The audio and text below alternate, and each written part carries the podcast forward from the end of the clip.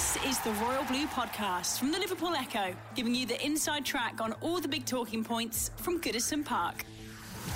Hello, everybody, and welcome to today's episode of the Royal Blue Podcast.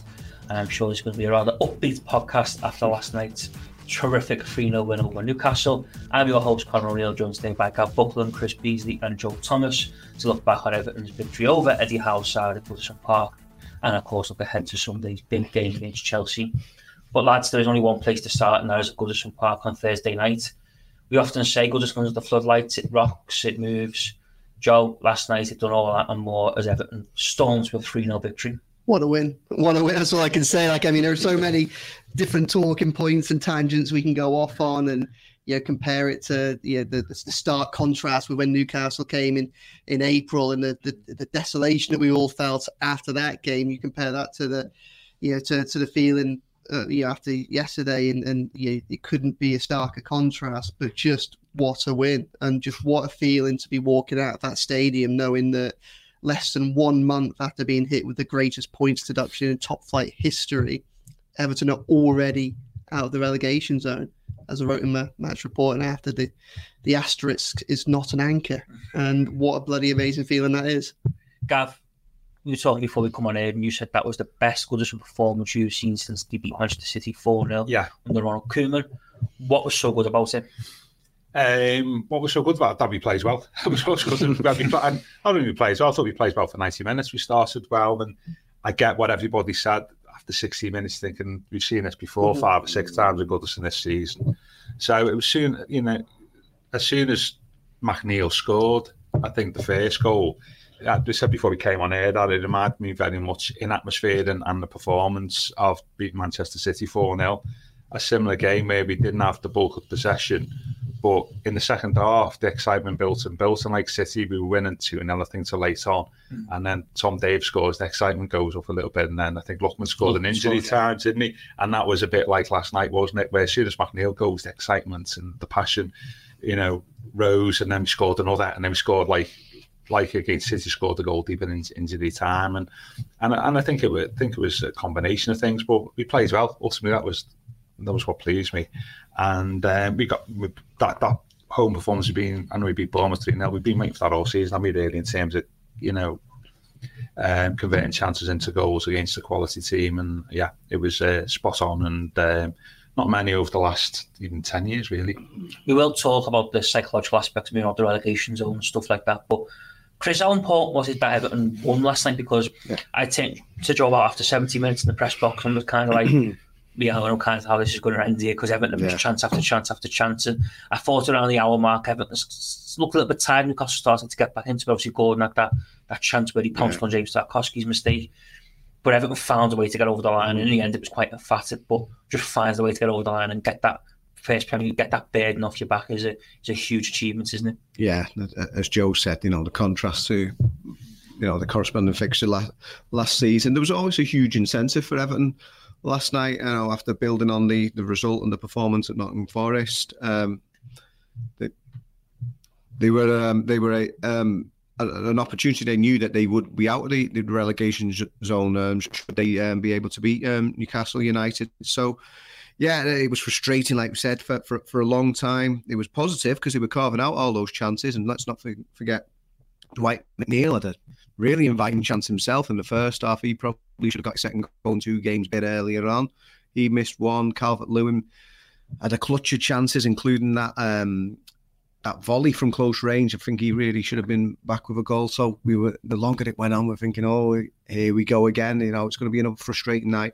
Get hit by the sucker punch. But I think just the momentum totally changed once. Once they, Dwight McNeil did put Everton ahead. I mean, there's no guarantee it was going to finish 3 0, but I think you, you, had that feeling that, yeah, this, this is going to be an Everton win now. This is going Everton's way. And uh, yeah, they finished with a flourish. How big, Joe, is that kind of Everton getting in the ascendancy and going one front, and then carrying on going for the kill. Obviously, they end up getting two and end up getting three because we've seen in recent time where Everton where they perhaps go in front and panic a little bit and sit back and defend.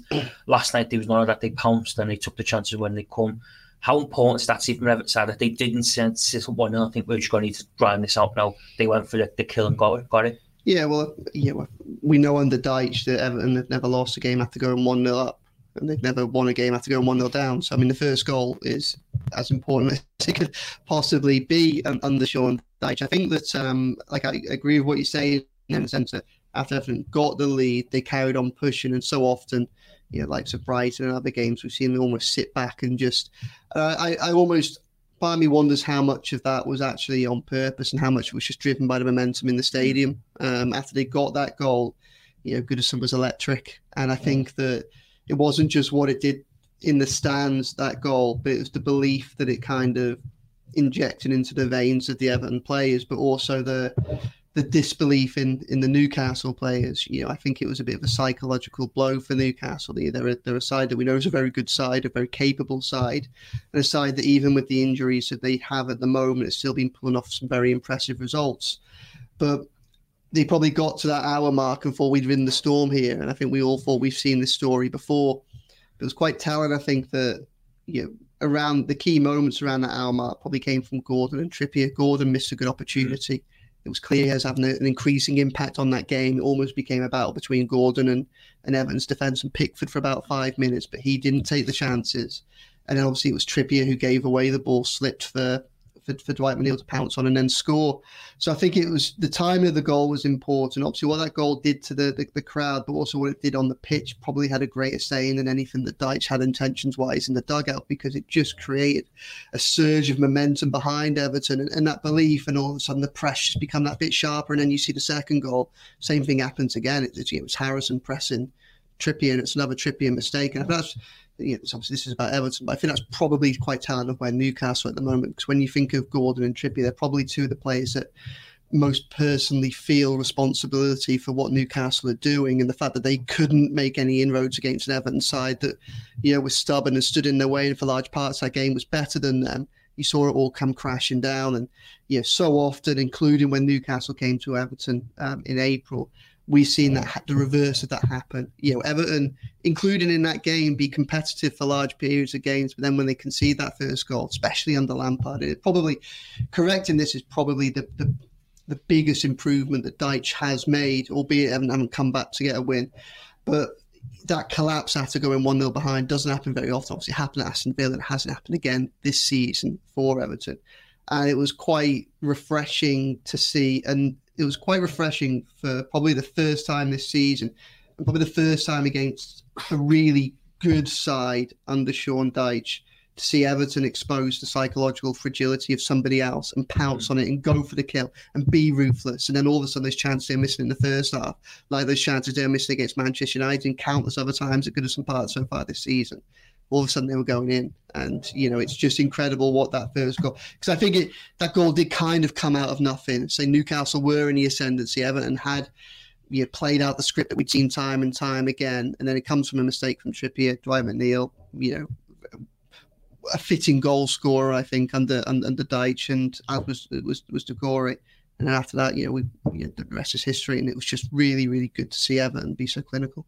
We are broadcasting on Facebook Live. So if you do have any questions, please send them over. And we've already had one from Anne Marie Brunford. Gav, you can answer this one. Who scored the best goal last night? um, I think it'd be the first or third, wouldn't it? Really? Um, oh no, actually, because the second one we did team, team, yeah, yeah, yeah. yeah. Is have you got? How much we got? How long we got here? I would say the first goal is always important for us at home, isn't it? As Joe was saying, no, we don't lose when we score first, and you, are thinking that you you you know same old story. So I, I, would go with the the first goal because and it was a great goal by back. Mm. He's a lovely striker of the ball, isn't he? And and, and we worked hard, yeah, yeah. and uh, my, my daughter texted me before before our time and said, "Wish he had the right foot because every time he crosses the ball, he's so left-footed, and so he's out. You know, why can't he use his right foot?" And then Kayla towards the goal. Then she texted me after the game. I take it all back. uh, yeah, uh, so but they were all. I mean, different goal, Second goal, press so hard, didn't make Harrison. Uh, complete miss kick by you know. It's a bit like Moise Kean that time at Watford. Do you remember when yeah. Walcott scored the winner? Didn't he? Um, Kean was kicking through everybody. So that was a, that was another goal in a different great goal in a different way. And the third goal, what twenty nine passes wasn't it? And uh, good finish by Beto. Um, so they were all all different goals, but I, would go for the first because that was the most most important one, I think, on the night. And um, so I'm going to go with that. But there's an argument that any of the three could have done it.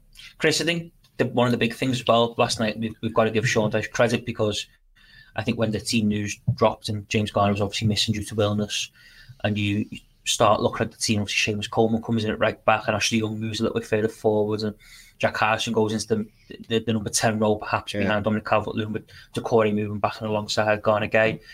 I think everyone started to get a little bit nervous, perhaps, and thought, oh, the, the, the worst fears of a couple of injuries and a couple of suspensions, you know, a bit of unavailability leaves this Everton team looking very short. But the way Sean Dyche set everything up last night was superb because I thought Harrison and Young especially were, were superb. Yeah, I mean, we obviously have our, our team selected, don't we, in, in, the Echo, where we, we we don't try and second guess what Sean Dyche's going to do, but we go what what we do. and then, tell what Sean Dyche Yeah, well, we tell him, okay, all right. And uh, so some people online, they they all have a go. Um, maybe you know, no nobody could have predicted that that eleven last night. I mean, you know, you, you, you know it was only. Uh, a, a, late illness to, to, to James Garner there that meant that the reshuffle and it left us wondering just what they were going to do. I mean, in the end, he actually did um, he made the choice whereas the, the least changes in, in terms of the shape of the team, didn't he? Because we wondered, is he going to be is he going to be moving um, Ashley Young centre mid somewhere he's hardly ever played in, in, in, his career, or is is he going to be using Coleman as like a third centre back? But in, in the end, it was the, moving obviously Young up to the right wing, and then Harrison is going into the Doucouré role with Doucouré moving back. So it kept the shape of the side the same, but obviously there were a lot of different sort of roles for the, for the players who who were in there. I mean, Ashley Young's played in that position a lot in his earlier on in his career, so he's used to that. But you know, he was he's 38 years of age now, and then obviously Doucouré went and played deeper, but still got still got his goal, still Johnny on the spot. But I think amongst it all, it's probably Jack Harrison who, who deserves um, the most credit because you know he, he's just been an out and out winger since he came to the club, and he, he, he's provided that supply line of, of, of, balls. I think there was a couple to Calvert Lewin, uh, a nice one. We slipped him in. Uh, Calvert Lewin should have done better with that one. It was a cross. And then obviously, like I said, the, his, his role in the actual goals that were scored. I mean, so yeah, a, a, lot of people, as Dyche spoke about, didn't need Joe at the end of the game. Uh, the minimum of fuss, people just got on with mm. on with the job. But I think Jack Harrison's probably the one who deserves the most credit for playing in, in quite a different role. And we saw with Arnaud Danjuma, he he struggled in that role when he came in for the Carabao Cup um, tie against um, Burnley, and uh, with um, Doucouré um, possibly going to the Africa Cup of Nations in, in the new year, it is a it is a dilemma uh, for Everton how they sort of cope with that. But we sort of we were given some sort of more encouraging answers in that respect um, last night, and the, the, fact that Jack Harrison shows he can play almost as that second striker or knit the midfield between uh, the front line.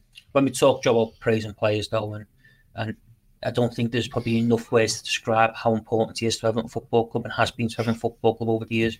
But Seamus Coleman just continues to prove people around us because time and time again, when it looks like the end might be in sight a little bit, age just catching up for him, injuries, stuff like that, he just comes back and slots in as if like he's never been away. And last night, I know we come off just after the hour mark, but mm-hmm. for that hour, he was absolutely superb. Yeah, he, he, he was very, very good again. And I think in Seamus Coleman was the the last minute introduction. So James Garner got pulled out of the plans just after lunchtime on Thursday with his sickness bug.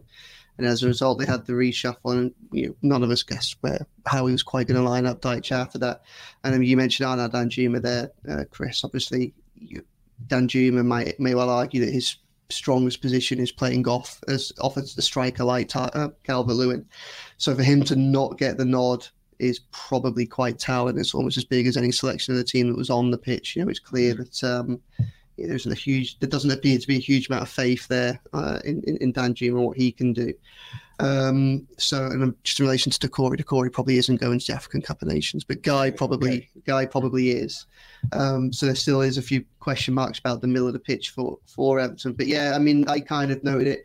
I was watching, you know, James Coleman lined up against Anthony Gordon at the start, and you know, you, you thought is a, real interesting battle. And one of the things I quite liked with Coleman, and we haven't seen it so much from Young, and obviously they're both of a similar age now, is that even in the very early stage of the game at nil nil, and even knowing that he's got Anthony Gordon on just on the outside of him, Coleman was really really keen to push forward.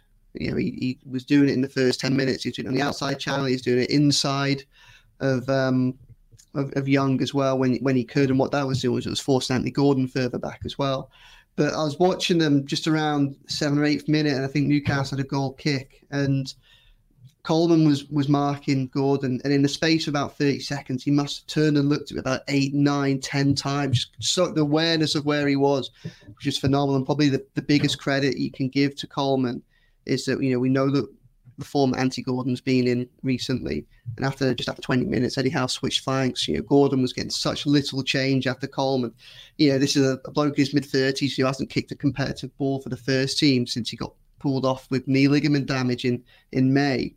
And you know, Gordon got such a little change out of him. They, they switched flanks with Almiron today. I could try and give him a go at Mykolenko instead, and, and that says it all. And obviously, Yuri came off a little bit earlier. Dyche chatted the game, said it was a minor situation. He thinks Coleman's one of the players that's going to be assessed today, but there's hope that that's only a a, a short, you know, it's a small issue. Um, so he might be in contention for Chelsea, and it gives Sean, Sean Dyche something to think about. We speculated a lot, you know. I, I, I don't think it's been too controversial to say that Ashley Young's had a difficult season at right back. We, Especially his plays pace. Yeah, and we we've been saying, you know, some of us have been saying for some time that Nathan Patterson surely is is in line for a, an opportunity. And then since Coleman's come back again, we've then speculated, well, is Coleman the opportunity for Dyche to change at right back but save face and not being seen to climb down over Patterson? And that may well be the case going forward. Obviously, we'll see how how Coleman recovers from the issue of caught and caught off, but he ran off the pitch and you know, for those who were still there just after the final whistle, after the shenanigans in the centre circle, it come down, caught on camera, so you can look on my Twitter and see it.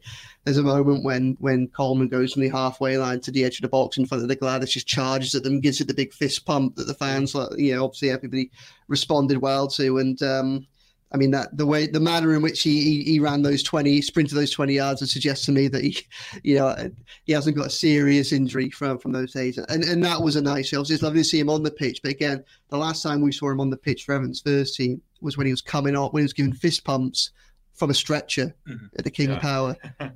you know, to fast forward that and see the next time, see him giving the fist pumps in celebration to Goodison on such a momentous night, emphatic win against very talented opposition. I mean, one of the many, many satisfying elements of a of a really enjoyable, memorable night. The Royal Blue Podcast from the Liverpool Echo. The Royal Blue Podcast from the Liverpool Echo. Alan Jones, Gav watching on Facebook, believes Sean Dyche is doing a great job. And when you think of not just where Everton were around this, well, not this time last year exactly as the World Cup was being played, but at the start of football in December when yeah. you know the Wolves game and, and, when you think back to that Newcastle game in was it April when yeah. you know it was a night where we all thought the Sky Bet Championship was was looming for Everton. It's quite a turnaround, isn't it? And it is down to Sean Dyche and the way he's got this team set up. Absolutely. Can I just talk about Jack Harrison for a minute, though? Um, the floor yours. Yeah, yeah, absolutely.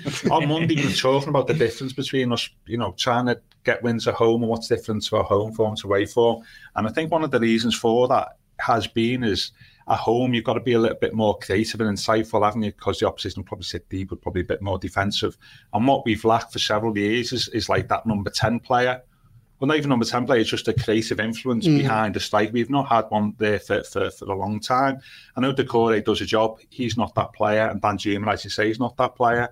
But last night, it was it was obvious to me immediately. Playing Jack Harrison there, who's more naturally a forward player, but he's not he's not a pacey player. He relies on instinct, doesn't he, and vision, and, and can see ten or twenty yard passes into into, into space and into people's feet. He's far more suited to that mm. role than Doucouré and Danjuma, and that was noticeable last night. I think we lost something in that because he's not a natural midfield player. There's times where he should have came back, and, mm. and we, there was like a lot of space in the first half. I felt on occasions, um, but but the, the I, I, think he he of the three is more naturally suited to that role. That's a long term mm-hmm. thing is, is open to debate and I can't remember the question now, but, I, just, I, just, think it, I just think it's a point worth making. It's about dice, wasn't it? Yeah, yeah, yeah. Thing of Alan Jones, he believes Sean Dyche's doing a great job. Absolutely, yeah, and I think it does.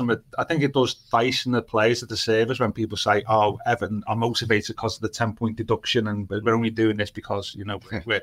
What do you think? It's not that ten points. Yeah, yeah, exactly. you know what I mean? As if all this is because you know we've got a chip on our shoulder and we've got to prove people wrong in the seven against well. I don't think it's that at all. I think I think good management by Dyche and the coaching staff it can take a bit of time to work through to players last year, and, and I don't think where we were last year that it was a case you could do that. You just had to go from game to game mm. last year. Couldn't you couldn't put any long term plans in? And this this start of the season was probably something similar. You know, the transfer window was a bit messy and stuff, and so I think it's only really bearing through though since probably well, since the end of September. Really, we had that crucial game against Bournemouth, didn't we? And I think what you're seeing now is the product of a manager and a coaching staff putting their message to players and players understanding that message and understanding their roles in the team. Yeah, I think it might help you feel a little bit more motivated, but it does a disservice to, to and the players to say there's all the stuff going on there that's causing our good form at the moment. So eight wins in twelve matches, something, like, that. like that. And and yeah, he's doing doing a, doing a great job at the moment. But I think the coaching staff are, and I think the players are as well. Um, and you know, top marks for everybody really over the over the last sort of what two months now, isn't it? Really, yeah, excellent stuff, and uh, Dyche deserves all the credit he's uh, been getting. It's quite interesting just on that because obviously, remember after the Sheffield United game, that international break was back in the transfer window. Was he just lost all his players on transfer deadline day?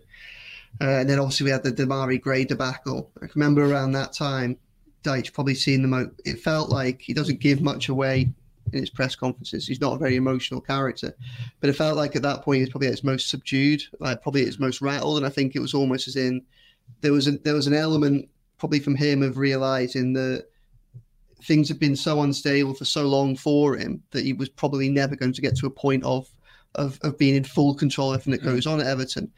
But as difficult as that period was, it was probably also a turning point because once you realise that you're never going to have full control, then you can kind of he often goes on about yeah. control the control. Then you can you can set your stall out accordingly, and it feels like since that international break, since Demarai Gray left, things have probably been the most straightforward that they've been for Dyche since he came to Everton. The injury situations have been relatively stable. Obviously, there was no threat of anybody coming or going from the squad and it's just enabled him to almost calm everything down and just just just rebuild. You know, the season started probably two or three weeks too early for this episode. A couple of those awkward little injuries, like of McNeil, you know, Danjuma, um, Calvert Lewin, Branthwaite to a certain extent at the start of the season. Um, but since he's had the stability of knowing precisely what he's got to work with, things have only really got better and better. And like you said about Harrison, I think that's a really good point because it was really noticeable I thought when we went to Crystal Palace a couple of weeks ago, and you know, Eberechi Eze was just such a joy to watch, and the control that he had on that game, just picking up the ball and just running, around, you know, at the edge of the Everton box. It was just so notable that Evan don't have a player like that, haven't had for, for some time. Um, but when Harrison was there last night, obviously you saw, you saw shades of that. It's not a natural position, but yeah. that, that through ball that Chris mentioned earlier, he played to Calvert Lewin and didn't quite get a full power behind his shot. I mean, you know, I, have been doing this job for since what March of, of, of, last year, and I can't remember many balls. Probably the only other player that I can remember who's had the ability to play that ball or division is probably Alex Iwobi, yeah. but he would only ever do it on fleeting occasions, and he often wasn't in that position where he could play as a number 10, which is probably his most natural one, and, and do things like that. Yeah, he's got a little bit of both feet as well, mm. hasn't he, Harris? I think going back to the Dyche thing and picking up on your point, there is is this a small elephant in the room? I don't know. Is there a, a key? I don't know.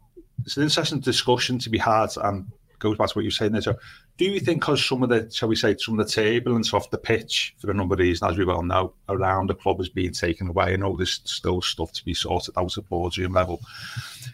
Do we think that since that sort, sort of quieting down, do you think that's helped Dyche and Thelwell in terms of doing their jobs and there's a bit, you know, it's quite stable there at the moment. So maybe some of the outside influences that were there previously maybe maybe disappeared. Well, there's been a lot of change and instability yeah. at the very top of the yeah. club, and one that probably has helped, you know, Sean Dyche and, and, and Thelwell to, as Corms, kind of reassert their own positions yeah. really, and kind of start to the results and the job that they're doing gives them increasing authority, and the better that they do, the more license they probably have to tell you know, people in suits above them say no this is our domain the football inside. You can concentrate on everything else.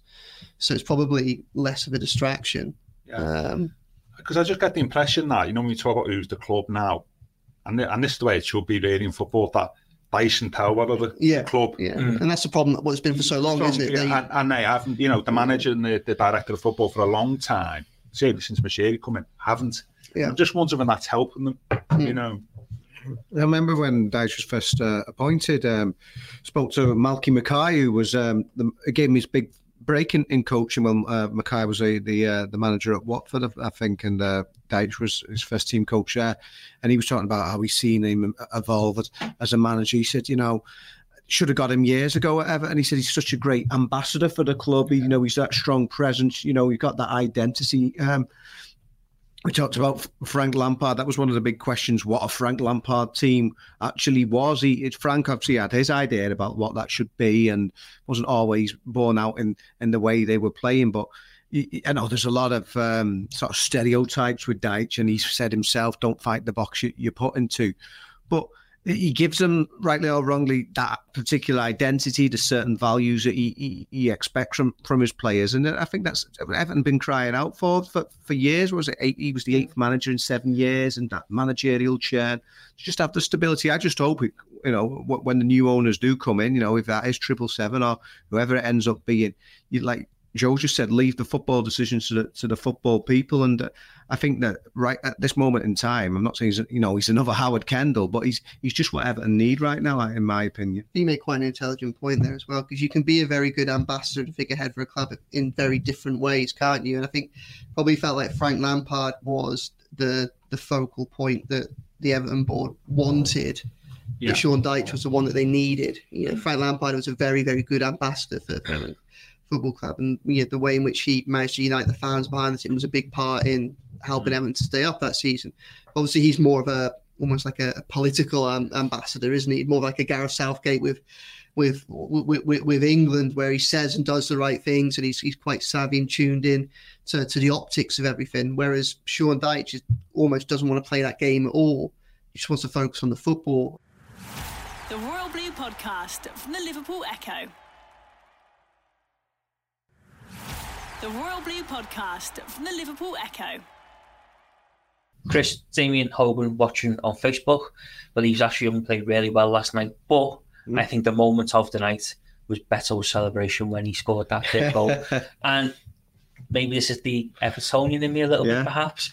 When you see the VAR check was going on and it looks a bit tight, you start thinking, I hope that celebration and the smile wasn't all in vain and it's going to get chalked off by the, the friend, our friends at Stockley Park. But it wasn't to be the case. And, and for once, VAR was on Everton's side and Beto was able to celebrate what he has described as a magical moment for him. Yeah, um, I, I, I observed myself. It was, um, I mean, Joe and I were, were, were tucked up in bed but at this point, um, but on the the Echo had the sports Christmas do on Monday night, and Connor O'Neill was leading the karaoke charge, and um, a lot of finger pointing was going on with the showman that he is, and uh, almost reminded me of Conor there from the, the video footage that I've seen, the way he was pointing that finger.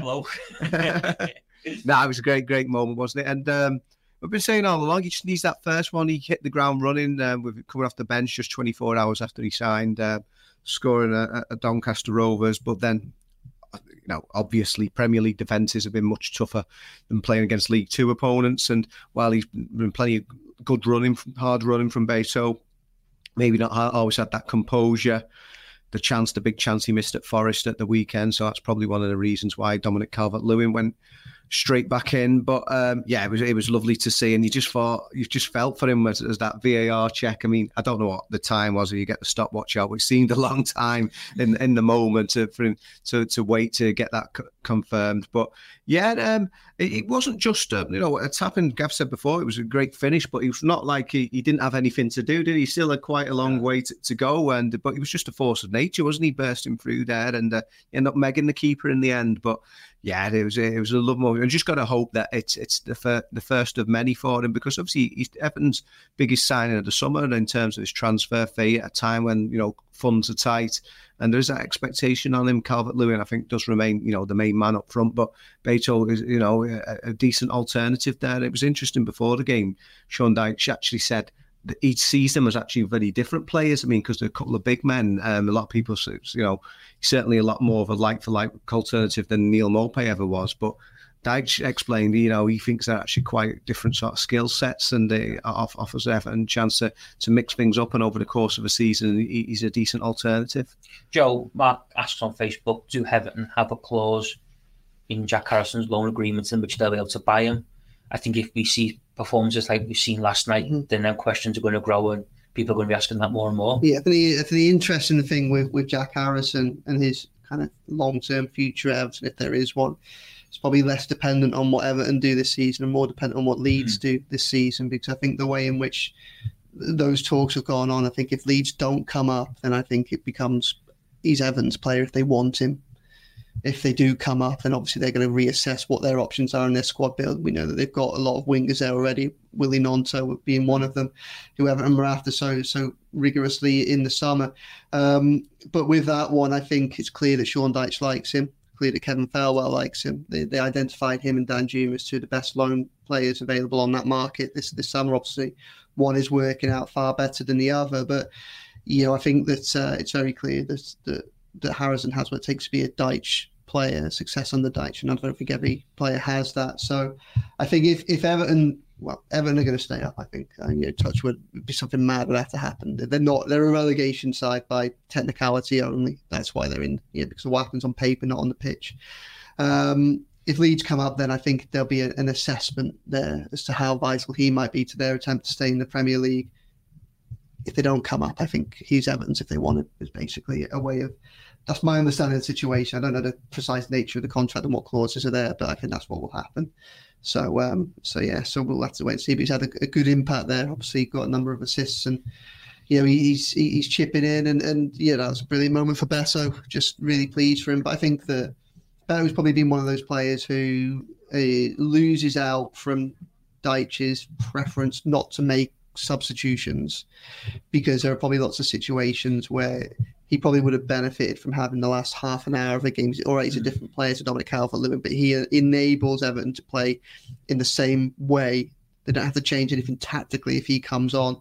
Play, you know, he did, did well against Doncaster, played well against Sheffield United, was very good in the first um, half against Brentford, laid the foundation for the win, which was Dominic Calvert-Lewin's return. And obviously he scored the, the third goal.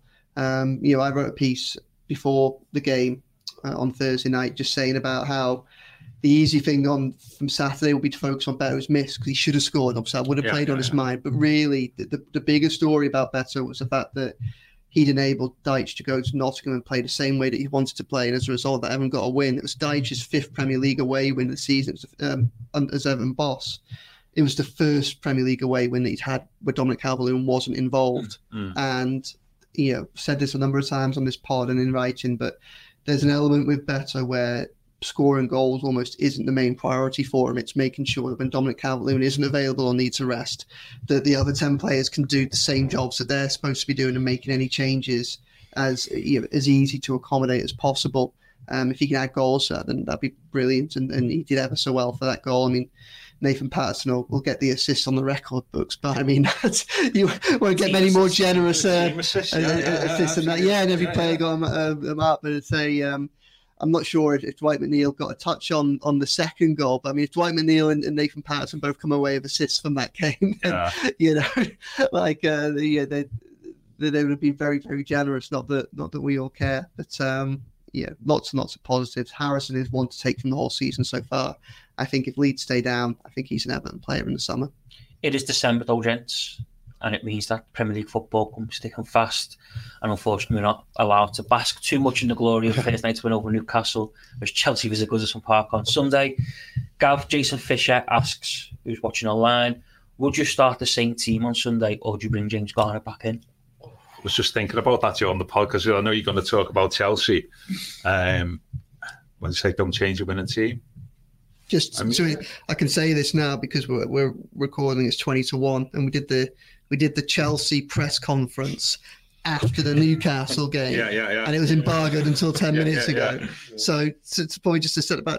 So James Garner's sickness bud, Dyche hopes it's 24 hours and will he'll be available for Chelsea. Amadou Onana in contention for the squad. Uh, going to be assessed over the coming days, but he's, he's, very close to being back in contention for Chelsea.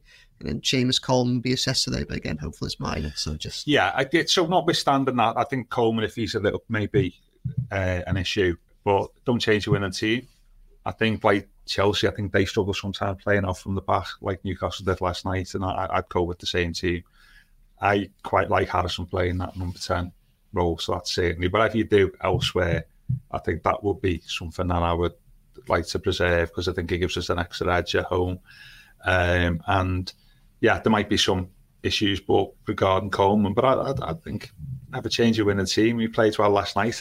If if I if I'd been the Everton team last night and I'm dropped fifth to Sunday, I'd be a bit browned off at the manager. To be honest with you, for want of a better phrase. Be uh, knocking on his door, would you? I, well, I'd, I'd, I'd, I'd take a lot of balls. Knock on Dyche. Hey, he likes it. He likes it. Ellis Sims did it. He likes it. Yeah, yeah, yeah, yeah, yeah. and was subsequently sold. Yeah, yeah, yeah. and not many people do. yeah, I'd, I'd probably, I'd probably not do that. Uh, but I, I, I, if we can, Tim, I know what Joe's saying about possible injury with Coleman and, and his fitness and stuff. Now, keep the same team and, and take it from there. Will be my uh, my plan for the Sunday. Bees, if you was hmm. Sean Dyche, are you going to be having any difficult conversations with players between now and Sunday? Yeah, I, am torn now because I, would want to get J, I'd want to get James Garner or Jimmy Garner as as, as the gaffer calls him um, back in there if at all possible. But you know, you know, Gav's you know made some good points there, and certainly about Jack Harrison. I'd somehow try and get James Garner back in there, but I mean, you could you could do that, but it's an interesting one, isn't it? If he, if he does, because then you're saying, well, how do you change things in, in central midfield? You know, because obviously I don't think you're going to have Harrison and Doucouré sort of playing off off the striker. So yeah, I'm, I'm a bit torn. Maybe maybe it'll be that you know because of the illness, maybe you just substitute something like that because you know it is a quick turnaround. Um, isn't it? But yeah, it's, it's, it's a headache. But it's good that they've actually finally got uh, you know a potential to have this scenario because too often this season the team's been picking itself, isn't it? It's nice to actually say, oh well, actually there's a couple of alternatives in there.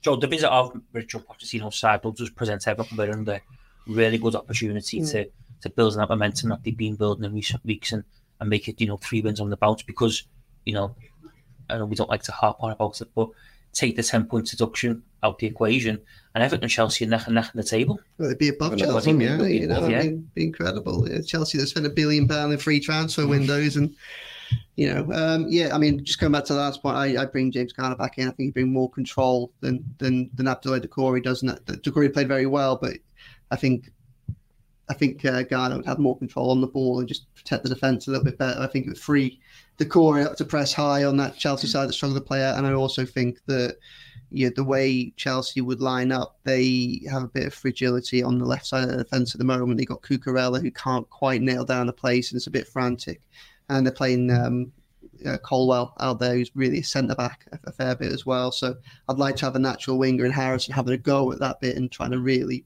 really punish them and you know get behind that last man and get the balls into Calvert Lewin and hopefully an on-rush it Doucouré. It's a real opportunity, real opportunity. Chelsea have some wonderful players. How can you not if you spend that much money?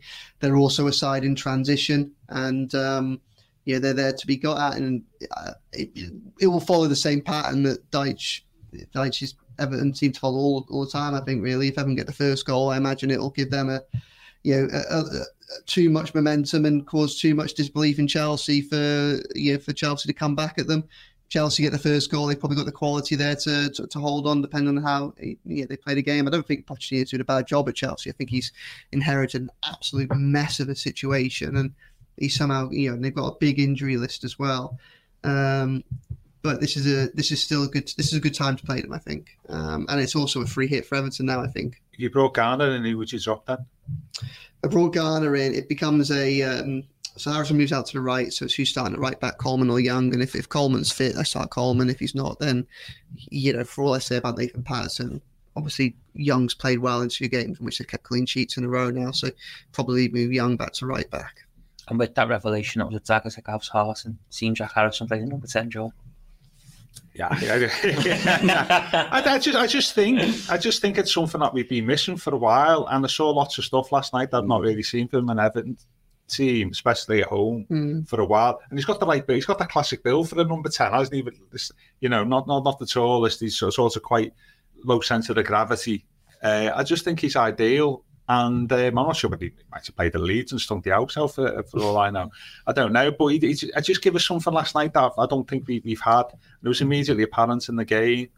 But as, as Joe said, Chelsea may set up differently, and they may want to target the left hand side, and may want to move, you know, our centre onto the on, onto our, our right. So we'll see. But it, it, it, gives us an option anyway going forward, doesn't it? Before we move on to predictions for Chelsea, Ed the Blue watching on Facebook says Dyche has done a great job transforming the mentality. And John Herrera, who's watching from Texas, John, hello. Hey, John. He says, "Is it true? Early start there. Yeah.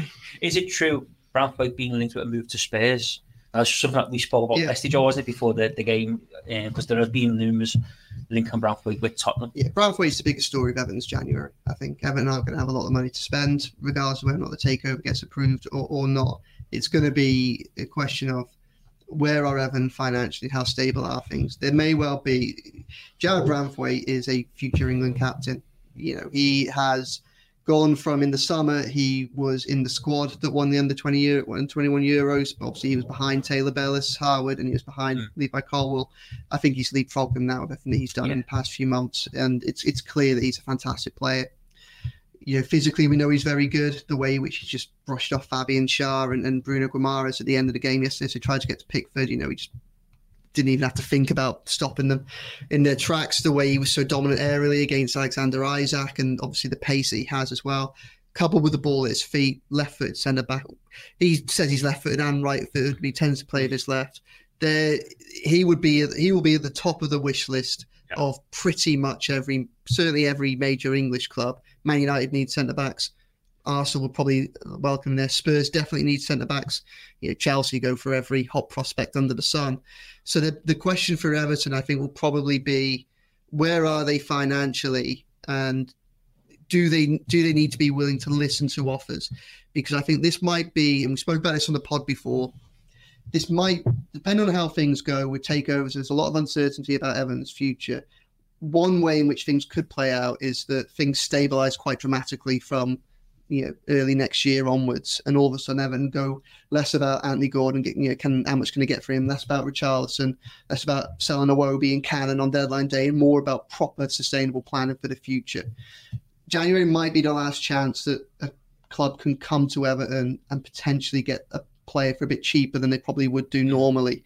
You know, it, maybe get him for if they put 50 million pound in for for Branthwaite, it might turn a few heads this time round. But Evan can survive to the summer. He's probably an 80 million pound plus player. You know, he's, he's I think he's that good. Amadou Onana is probably another one to watch on that front. So it's going to be really interesting. Spurs obviously are, are really keen, but like we said last night, it's interesting.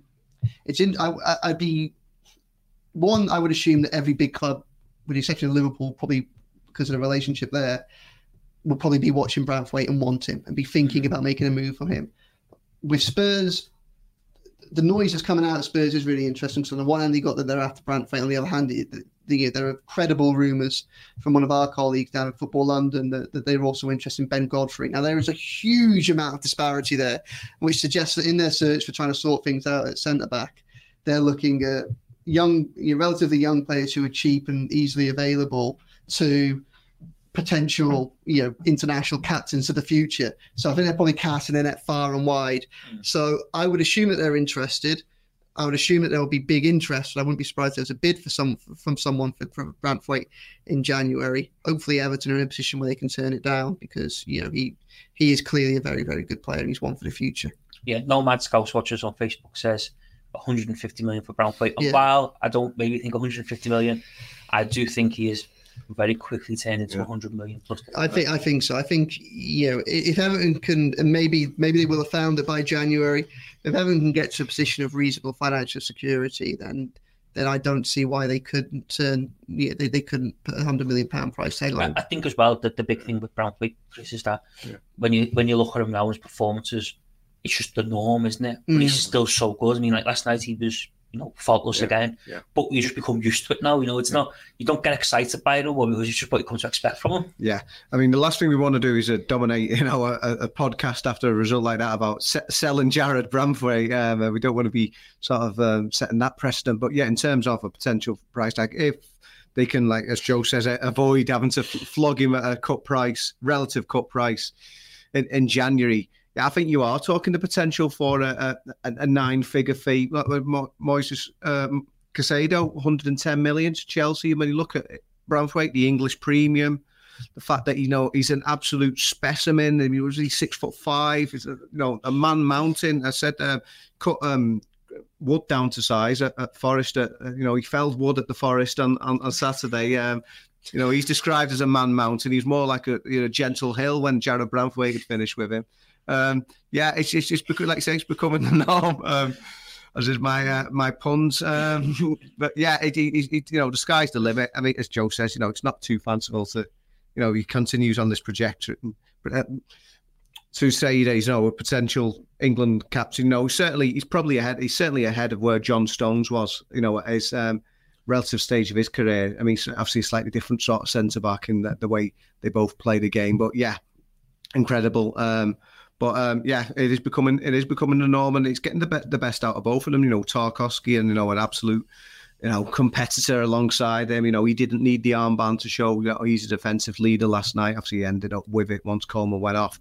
But you know that bone crunching challenge in the first half, Gwladys Street loved that, didn't they? And between them, you know, they're they're, they're a really good uh, partnership for Dyche. I think Big for Mykolenko as well. I Yeah, think. yeah. I think it should be clear as well when we're not trying to sell Jarrad. Yeah. yeah we're, we're, we're not, We're on Facebook, we're on Facebook Marketplace. Yeah, we're, not, That's it, we're like- not pitching them for, for an auction or anything like But that. we're paying them a compliment. We're paying I them, yeah. that's, that's the thing, isn't it? Inevitably, you, you, Yeah. you know, you, you end up set. You know, we're saying he's a hundred million, pound, whatever. So We're paying him a compliment there. We're paying him Yeah. up a compliment, aren't? Because you know it's great recruitment. I don't want to do us down, but I don't think Spurs is scouts are oh, again the, Yeah, yeah, the 45th yeah. minute of this You never podcast. know. You never know. but, but, but it, it's a natural thing, isn't it? It's an interesting comparison with Stones. I know we want to move on, but like, the, I mean, Stones was sold after he'd had like two and a half years at Everton.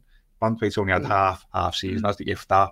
So mm. it's like you know, you have that that that might be the, the, the thing that puts clubs off. They might want to give him a season before they before they spend Yeah. money. that'll be the biggest indicator Yeah, yeah, of yeah. where this club is behind the scenes when, when we get to January. I think because if, if if if there is any sense that Branthwaite can be got at by by a club, then I would be astonished if someone didn't try and come up for Absolutely. him. Just one quick one, Joe, before we finish.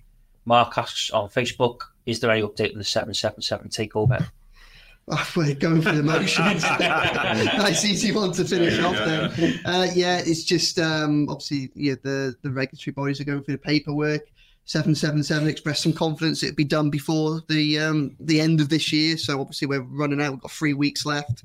Um, I think the reality is you know it's all going on behind closed doors. So I, I can't. If I'm honest with you, I can't give a, a, a firm update. Otherwise, it's, it's just a wait and see at the moment. So, you know, like we said recently, I think if the Premier League give as much, pay as much rigor to their finances as they have to Everton's finances in relation to the points deduction, then it could be quite an interesting, you know, little scrutiny process into 777 because there are a lot of questions.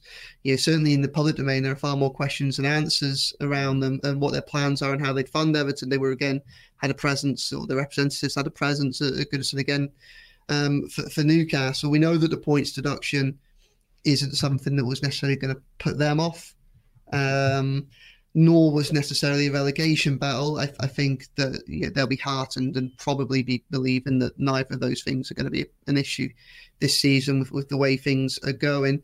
Um, and it'll probably strengthen them a little bit because they're not a, they're not a unit that comes in and pumps money into the transfer coffers of the clubs that they go into.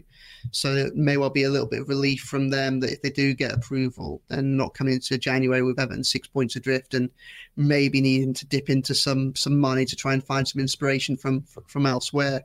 That doesn't look like it's going to be necessary at, at the moment. They had a big boost on Thursday night with Vasco da Gama, who were one of their one of their other portfolio, clubs in their portfolio. They stayed up on the last day of the season. Um, they got a good win um, which meant that they stayed in Brazil Serie A, so they consolidated their place, I think, and promoted the season before. Um, but yeah, if, if I'm being honest, I can't give you a precise update as to where it is, but you know, we would expect an announcement at some point in the coming weeks, bearing in mind the time frame that they set.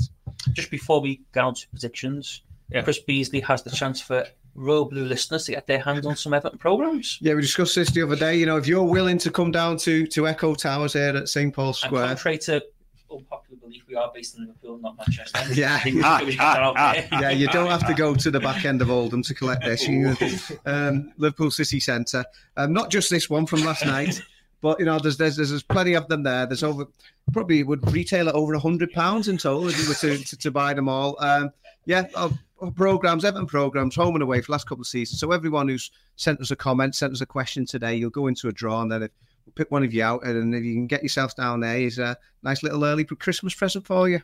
And before we finish, because we could shoot the fast for even longer, but we have got work to do, and Gav's going up tonight. So Gav's going out this afternoon. Gav's going out in about five minutes. Yeah, yeah, yeah. yeah, Back out in Chester, isn't it? Paint, paint, painting Chester blue. No, no, no, no. we, we do need to wrap things up. So we will finish as, we always do on a Friday with our predictions for Chelsea.